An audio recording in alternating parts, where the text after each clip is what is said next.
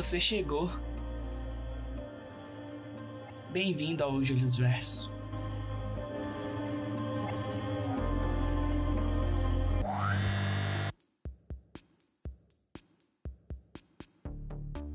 Olá pessoas, eu sou Julius Vieira e esse é o Julius Verso. Bora bater um papo? E hoje o portal do Julius Verso se abre numa pacata vila onde um avô tenta ensinar magia para o seu neto. Então, ajusta aí o volume que você não precisa saber ler para ouvir esse episódio.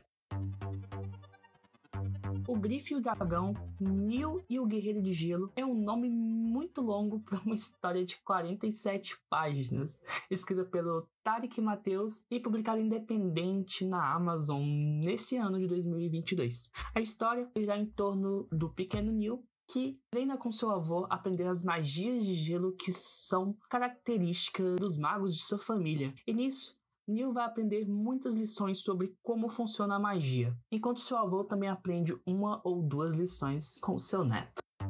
Esse episódio do Julius Verso é muito especial porque a gente foi convidado pelo autor dessa história, o Tarek, para falar do Neil aqui no podcast. É o Julius Verso finalmente ganhando seu reconhecimento. Eu tô muito contente com isso, assim, pelo convite que eu recebi do Tarek. Eu recebi o e-book dele. Tarek, que já é um autor que eu conheço, mas ainda não tinha lido nada dele, então eu já queria ler coisas dele e quando ele me ofereceu, eu não pude recusar. Espero que vocês gostem do episódio e se vocês se interessarem pelo livro, vai ter link para você comprar o e-book na descrição do programa, tá bom? Agora chega de enrolação e vamos falar da história.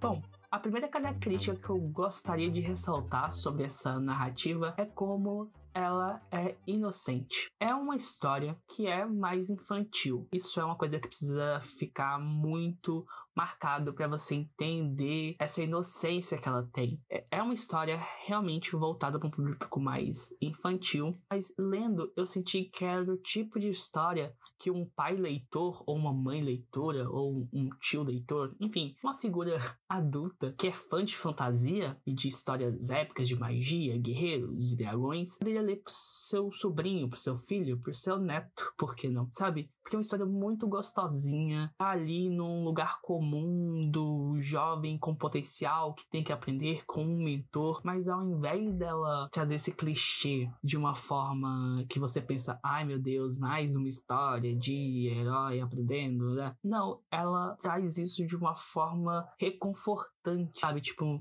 nossa, eu conheço esse tipo de história. É um lugar de conforto. E eu gosto dela. Foi muito quentinho no coração enquanto eu tava lendo, assim. Que eu gostei muito dessa dessa inocência que a história tem, porque ela não necessariamente é, é, narrada pelo Neil, mas ela parece ser vista pelos olhos dele.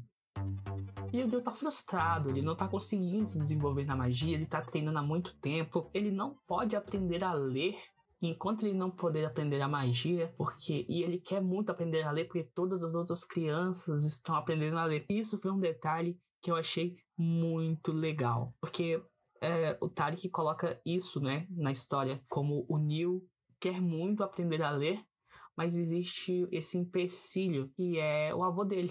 O avô dele fala: Não, você não vai aprender a ler enquanto você não aprender a magia. E quando questiona, o avô fala: é porque quando você aprender a ler, você vai começar a enxergar o mundo de outras formas, vai começar a absorver novos conhecimentos e vai enxergar um mundo diferente, aprender a perceber o mundo de uma forma diferente. E isso vai influenciar na forma com que o garoto compreende a magia. Então, parece que o avô quer muito é, que o que o Neil aprenda a magia dessa forma mais emocional.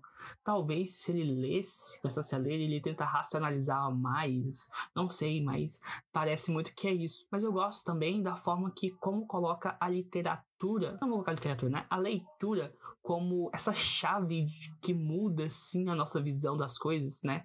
Porque a partir de um momento que a gente aprende a ler, a gente não consegue não ler mais. Se você olha para uma palavra, o seu cérebro, uma palavra conhecida no caso, o seu cérebro já interpreta, já codifica e já te traz o significado dela. Então, a partir do momento que você aprende a ler, você não consegue escapar dessa habilidade. Eu achei muito interessante esse seu empecilho, né? E dessa vontade do Neil querer aprender a ler, mas ele não pode enquanto ele não aprender a magia. E ele se frustra bastante com isso.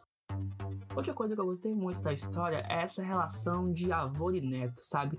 Eu gosto muito desse tipo de interação, principalmente quando o avô é essa figura sábia, mas que às vezes também é um pouco rígida, mas que é também aquela figura de conforto, como o Neil vê no avô a pessoa que ele, ele quer ser, né, o mago poderoso que já consegue controlar, mas também é a pessoa que é o oposto do Neil, né? Porque o Neil ele é jovem, ele é de uma direção, uma geração diferente, ele é uma criança diferente do que o pai dele foi, do que o avô dele foi, né? Então, esse choque também de gerações que não é tão abordado na história, mas que existe ali, a gente consegue perceber. E é uma das coisas que mais me pegou na história, que é, é muito legal, sabe? É, é, o tipo de relação que dá muito quentinho, porque a gente percebe o quanto o avô do Neil gosta dele, sabe? A gente percebe o cuidado que ele tem, principalmente o pai do Neil sendo uma figura é,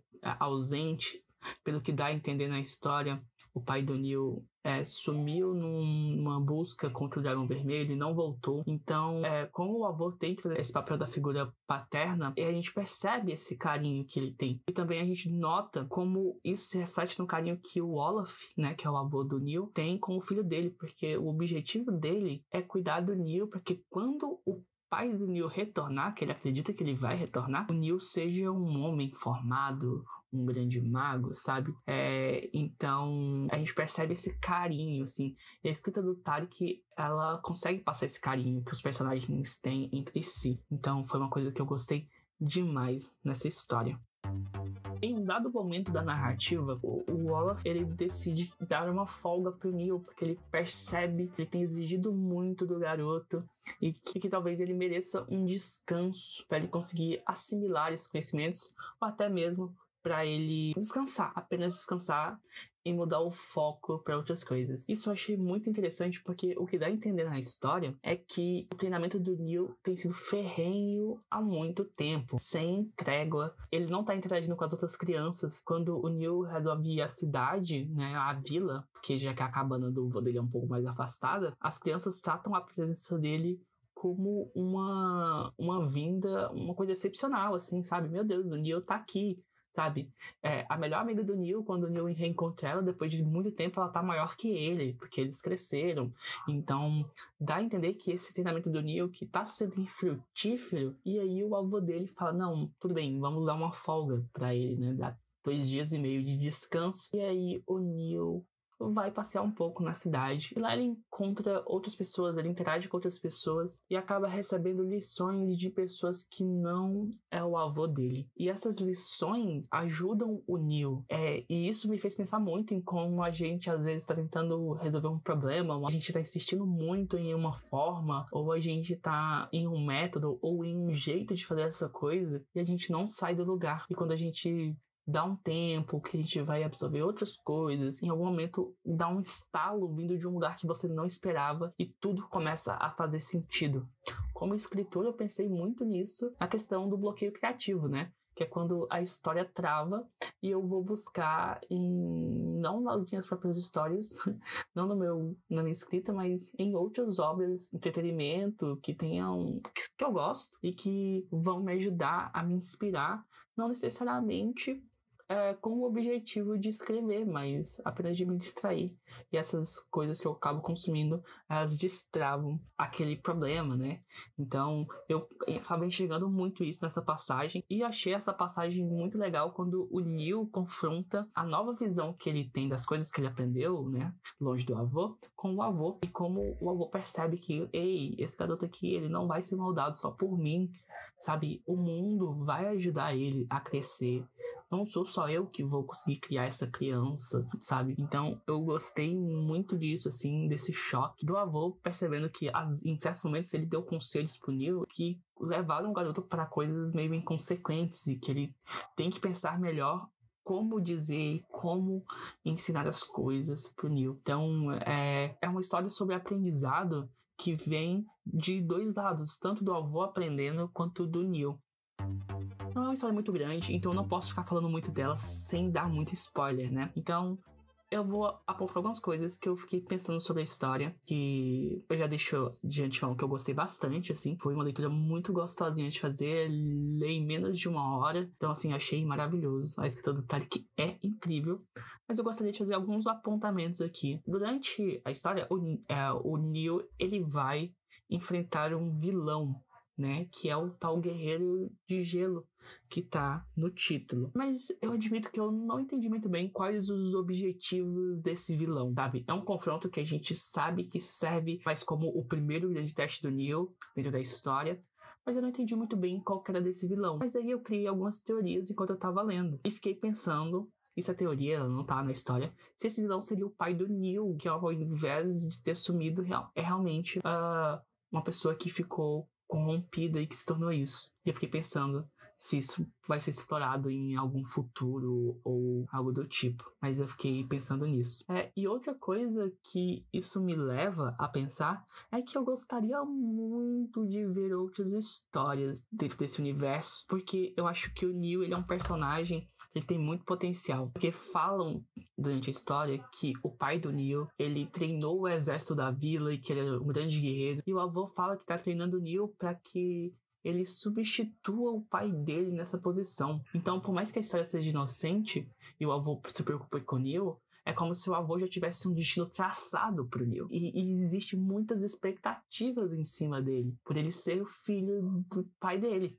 sabe? Simplesmente por isso. Então eu gostaria muito de ver uma história, por exemplo, do Neil adolescente, sabe? Dele já enfrentando algumas batalhas por si só, dele já um pouco mais pleno de suas habilidades e sentindo esse peso que vai ter dele, que é essa cobrança dele ser o substituto do, do pai, sabe? Eu gostaria muito de ver esse conflito. Se o Tarek não escrever, por favor, agora escreva. Eu tô pedindo para você. Mas é isso, eu gostaria muito de ver mais do Neil, de ver ele explorando uma missão. Já ele, acho que não precisava nem mostrar toda a infância dele, acho que poderia realmente dar um salto temporal e mostrar ele já com seus 16 anos, 17 anos, numa história assim que coloca em xeque essa responsabilidade que ele vai receber.